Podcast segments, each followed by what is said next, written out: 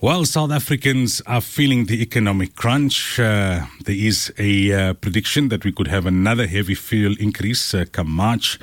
Then there's also speculation that there won't be too much uh, good news come the budget speech next week. Joining us now on the line, we have COO of Debt Rescue, Annalyn Poole. Annalyn, a very good morning to you and welcome to Radio Islam International. Good morning and good morning to listeners, and thank you so much for having me. Well, we know that uh, January is not the best of months uh, for South Africans when it comes to uh, finances. How how's February looking this far?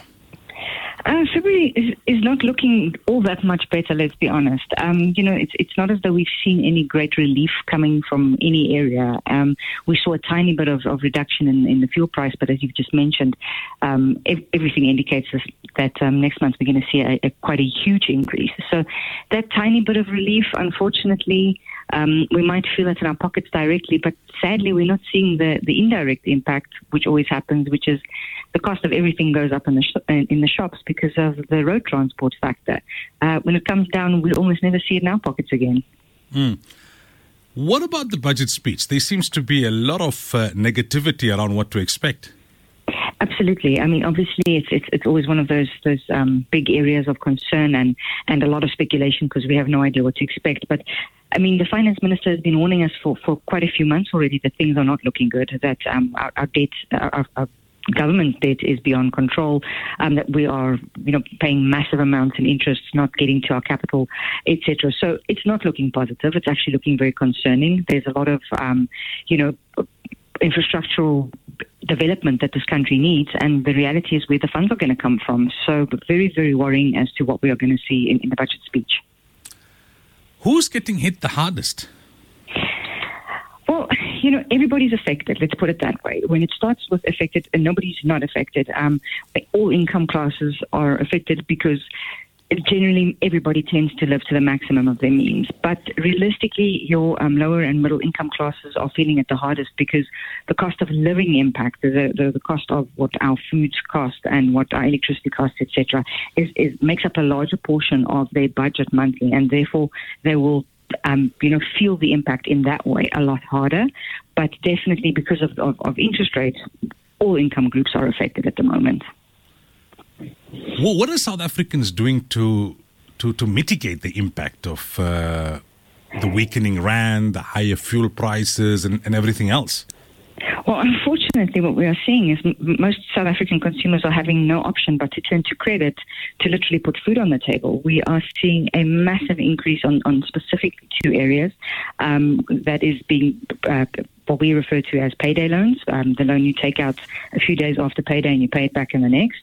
Um, and they're using this to put food on the table or credit and store cards for exactly the same reason. So that is obviously very, very worrying um, because consumers, five, five days after they've received their salaries, about 60% of them do not have money left in the bank and are turning to credit. So th- those are the the unfortunate circumstances they face and the realities that they have to deal with, and, and unfortunately, like I say, having to turn to credit. What what what advice would you give to those who are feeling the crunch? I mean, obviously, turning to credit is not the answer. Absolutely not. I mean, you're ending up in a debt spiral, especially if you are looking at purchasing consumables on credit, meaning that um, and many t- most of the time you've consumed the item before you've even paid for it, plus you're paying interest, etc. Um, so that is a definite, that is a very very big warning. I think that the first thing we need to do is, and, I think most South Africans have already started doing this, but is to continue with being very very diligent around your budget. Plan, plan, plan. Um, go through your bank statements. Be honest with yourself. Look at where your opportunities are. Maybe you have subscriptions for things that you know longer need or use or just you can do without.